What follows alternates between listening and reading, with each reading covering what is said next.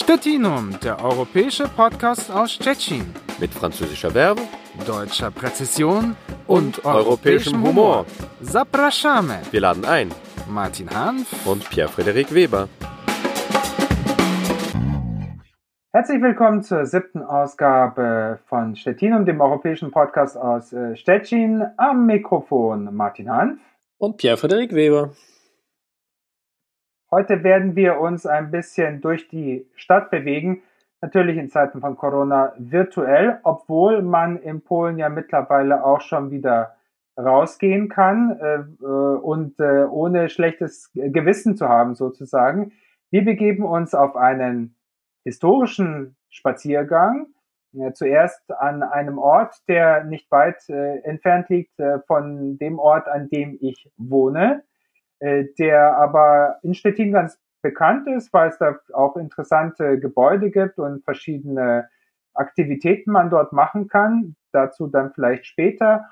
Und äh, ansonsten wollen wir uns auch noch Gebäude anschauen, in denen früher bekannte Stettiner gelebt haben und an die äh, verschiedene Projekte erinnern und an die wir auch gerne in unserem Programm heute erinnern wollen. So, zuerst wollen wir euch in eine Straße entführen, die früher einmal Alleestraße hieß. Heute hat sie den Namen Ulica Warzenjaka. Ich hatte echt lange Probleme, diesen Namen auszusprechen. Ich ja, ist gar nicht, ist gar nicht das Schlimmste überhaupt. Aber es, ja, stimmt schon. Man muss sich dran gewöhnen. Liegt ziemlich zentral, ja, ja also für diejenigen, die Geografie, die die Geografie von Stettin etwas kennen, also von Stettin zwischen äh, Mickiewicza und Aleja Wojska Polskiego. Ne? Genau, also liegt, kann man sagen, am Rand des Stadtzentrums, wenn man mal nach Stettin zu Besuch kommt, äh, gut mit der Straßenbahn zu ähm, erreichen. Und äh, ja, diese Straße ist etwas äh, ganz Besonderes, weil wer diese Geschichte der Straße nicht kennt, der wüsste wahrscheinlich nicht, dass eigentlich mehr oder weniger die eine Seite der Straße gehörte alles zu einem Gebäudekomplex in dieser Straße hat sich äh, schon seit Mitte des 19. Jahrhunderts äh, ein Diakonisinnenkrankenhaus äh, befunden mit dem schönen Namen Bethanien. Und jetzt kommen wir wieder zu einem berühmten Stettiner zurück, der hier sehr viel gestiftet hat im 19. Jahrhundert. Und das war Quistorp. Johannes Heinrich Quistorp, genau. Äh, den hatten wir ja auch mit äh, äh im, im Zusammenhang mit den Quistorp-Auen, also äh, mit dem schönen Park äh, gleich hinter dem Stettiner äh, Rathaus oder Stadtamt, wie man auch auf, auf Polnisch sagt. Und äh, Quistorp war also, muss man sagen, steinreich. Der hat mit äh, Zement äh, wirklich äh, ein sehr großes Vermögen verdient, aber der gehörte auch zu denjenigen, die gerne gestiftet sozusagen haben, ja. Wohl, ja, gestiftet haben. Ne? Und dazu gehörte eben dieses, äh, dieses Krankenhaus. Äh, das ist, kann man sagen, stetig gewachsen. Äh, das ist äh, 1869, 1870 geschehen, ähm, ähm, gebaut äh, worden und auch äh, von Quistorp sozusagen aus der Privatkasse äh, bezahlt worden. Ähm, naja, kurze Zeit später, oder kann man, das wissen die, die ein bisschen die deutsch-französische Geschichte kennen, da haben wir Deutschen und Franzosen uns nicht so richtig gern gehabt. Und äh, das, hat, auch, also das hat auch Folgen in, in, in Stettin. Ne? Also äh, es ist ja so, dass, dass Frankreichs äh, äh, Rolle in diesem Krieg, also die des Angreifers war, das heißt ja, Bismarck hätte äh, den französischen Stier dazu gebracht zu attackieren, wie es auch immer gewesen ist. Auf, auf jeden Fall, äh, Frankreich hat angegriffen und Frankreich hat schnell verloren. Ne? Und da gab es auch viele Kriegsgefangenen, französische Kriegsgefangenen, und Teil davon ist bis nach äh, Stettin und Umgebung gekommen. Also es waren, damals war das noch nicht äh, der, der große Stadt, äh, das große Stadtgebiet des heutigen Stettins oder Stettins. Das waren Dörfer rundherum, also es hieß äh, Kreko und so weiter, das heißt heute Krzekowo zum Beispiel, da gab's Gefangenenlager und ja, die Verhältnisse in diesen Gefangenenlagern waren nicht die besten, also da gab es eine Sterberate äh, zum Teil fast von einem Drittel. Es gab auch Kranke. Ne?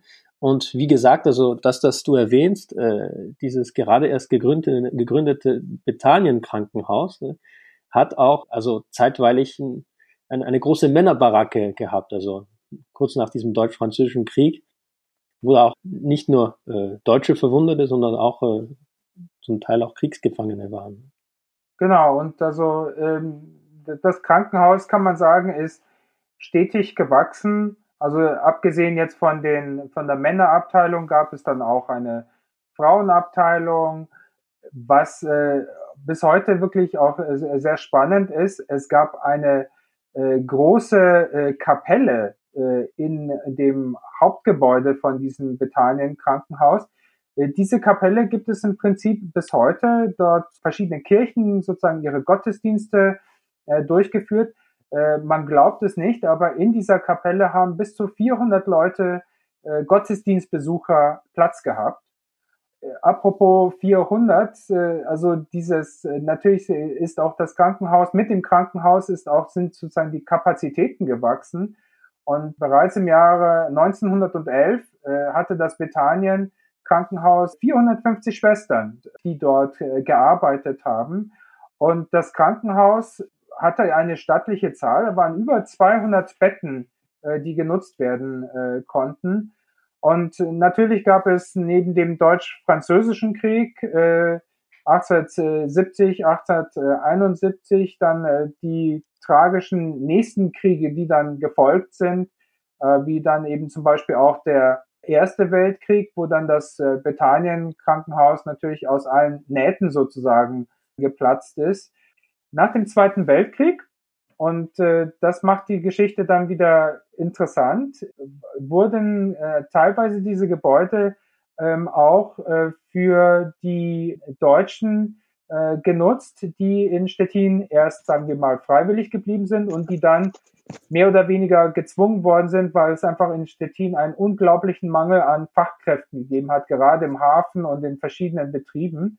Und für diese deutsche Minderheit wurde dann eine deutsche Schule, eine Grundschule errichtet, die wiederum in diesem, ja, kann man sagen, äh, Bethanien-Komplex gewesen ist.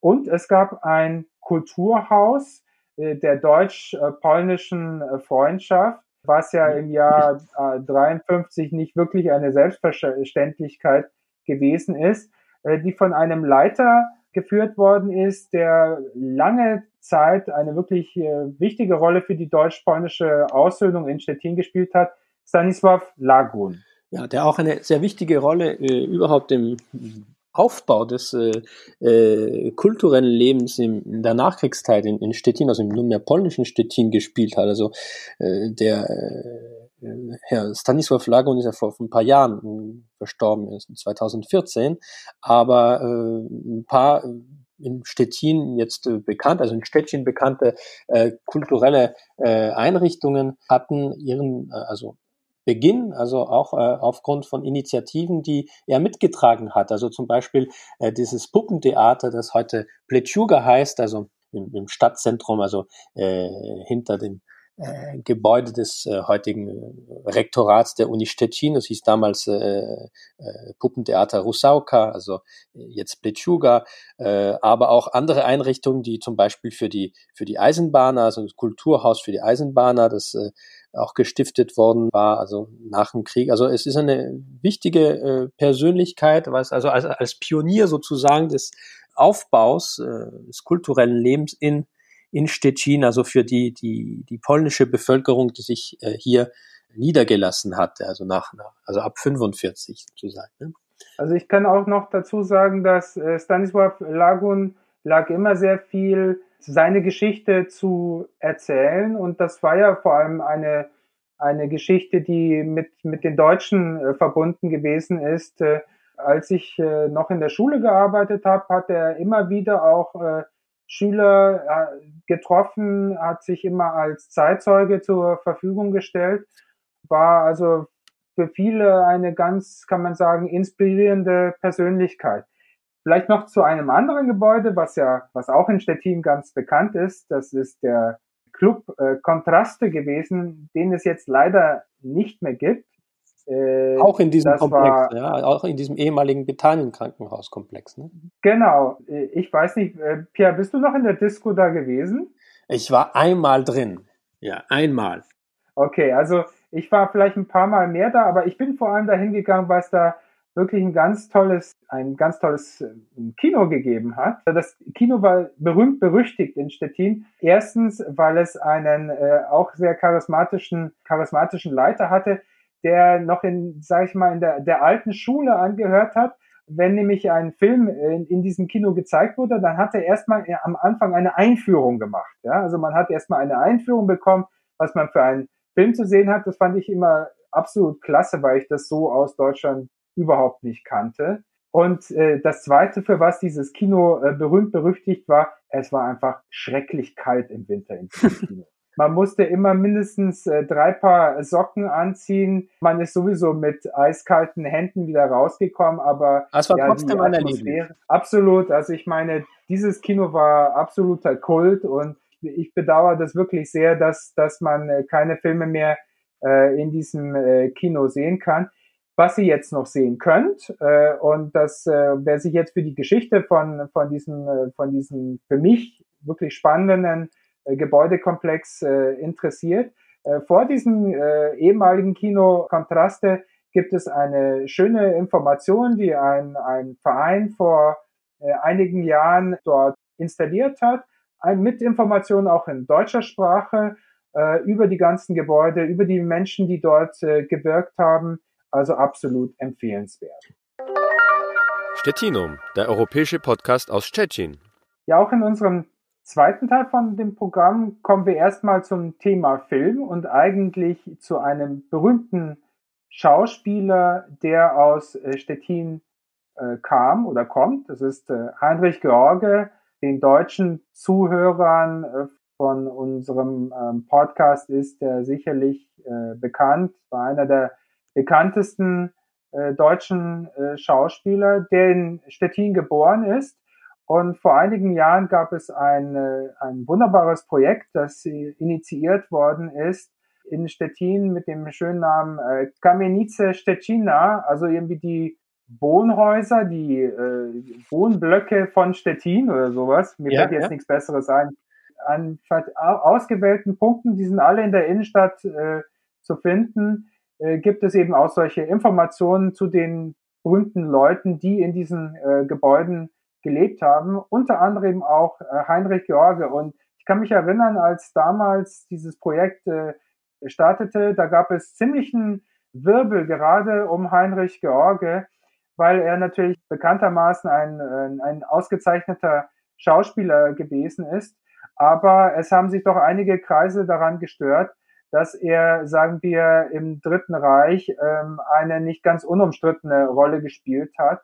Er hat in wunderbaren Filmen, auch davor natürlich schon mitgewirkt, Filme von Fritz Lang als Regisseur, aber, oder zum Beispiel auch, und da kommen wir vielleicht später ja nochmal darauf in, dem, in der, einer Verfilmung zu Alfred Döblins äh, Berlin-Alexanderplatz, aber er hat dann eben im Dritten Reich auch in Filmen äh, mitgewirkt, äh, die berühmt berüchtigt geworden sind äh, für ihre, ne? kann man sagen, antisemitischen Inhalte. Dazu gehörte natürlich zum Beispiel der Film Jud Süß. Genau. Ja, und du hast äh, jetzt äh, Alfred Döblin erwähnt, also in diesem Projekt, das sehr interessantes Projekt, diesen äh, Wohnhäusern, wo äh, berühmte Stettiner, zumindest wenn auch nur ein paar Jahre gewohnt haben, Teil der Kindheit oder länger, da äh, sind äh, zumindest zwei Persönlichkeiten, die da nicht erscheinen. Und das wäre eigentlich äh, eine, eine Suggestion, also ein Angebot auch an äh, diejenigen, die sich mit diesem Projekt befassen. Man könnte das noch ein bisschen vervollständigen, denke ich. Diese zwei Persönlichkeiten sind eben Alfred Döblin, ja, zunächst, und Franz Hessel. Also de, den ersten kennen wahrscheinlich die meisten, die sich auch mit, also als, als Nicht-Deutschen mit der deutschen Literatur befassen und allgemein. Also Alfred Döblin war zumindest als Kind also bis in, in sein neunten oder zehnten Lebensjahr in Stettina, zog dann äh, mit seiner Mutter und äh, seinen Geschwistern, äh, der Vater hatte sie in Stich gelassen, äh, nach Berlin. Und die spätere Karriere Alfred Döblins als äh, Schriftsteller äh, kennt man dann besser, aber eben, ja, es ist ein, äh, ein berühmter Stettiner. Äh, gemeinsam hat er mit der zweiten Persönlichkeit, äh, die ich da erwähnen möchte, und zwar mit Franz Hessel, das eine, und zwar, dass äh, beide aus äh, assimilierten deutsch-jüdischen Familien kamen. Ja? Franz Hessel, den kennen wahrscheinlich hier äh, unter unseren Zuhörern die wenigsten. Das war aber eine sehr interessante Persönlichkeit. Und zwar, Franz Hessel zog äh, in jungen Jahren noch nach Berlin und von Berlin dann hinüber nach Paris. Und, äh, Franz Hessel war äh, Schriftsteller, äh, Literaturkritiker und besonders aber Übersetzer. Er hat übersetzt äh, aus verschiedenen Sprachen, äh, aus dem Französischen ins Deutsche und hat auch ein, Romane geschrieben äh, über seinen Aufenthalt in, in Paris vor dem Ersten Weltkrieg. Dann kam er nach Berlin zurück und erst 38, äh, wo er doch schon seit ein paar Jahren im Dritten Reich Arbeitsverbot hatte und eigentlich nur Lektor in einem äh, Verlag äh, sein durfte. Erst 38, kurz vor der Kristallnacht, ist er dann äh, ein bisschen auf Druck oder äh, äh, auf Wirken seiner, seiner Familie äh, hin äh, mit ihnen nach äh, Paris gezogen. Ja, und dann hat ihn der Zweite Weltkrieg in, in Paris erwischt und obwohl er eigentlich äh, nichts mit der deutschen Aggression zu tun hatte, nachdem er eben deutscher Staatsangehöriger war, gab es eine, einen Beschluss der französischen Regierung, dass all diejenigen, die entweder aus Österreich oder aus Deutschland stammen, also als Staatsbürger, in ein äh, besonderes Lager gebracht werden sollen. Ja? Und das befand sich in Südfrankreich, nicht weit von Marseille, in Aix-en-Provence. Das war die, das Lager äh, Les Mines, Camp des Mines. Und dort äh, hatte Franz Hessel dann einen äh, Schlaganfall und äh, starb äh, kurz nach äh, seiner äh, Freilassung 41 noch in Frankreich. Ne? Aber äh, was ist er eigentlich in Frankreich so auch bekannt? In Frankreich, so in Frankreich ist einer seiner Söhne bekannt, und zwar Stéphane Essel, der auch Widerstandskämpfer im Zweiten Weltkrieg war, später auch in der Politik tätig war, auch als Schriftsteller, der ist in, äh, ja hochbetagt schon äh, verstorben. Ich glaube, er war 93 oder 94 vor ein paar Jahren erst. Also Stéphane Essel, sein, sein, also der ein, einer seiner Söhne ist bekannt.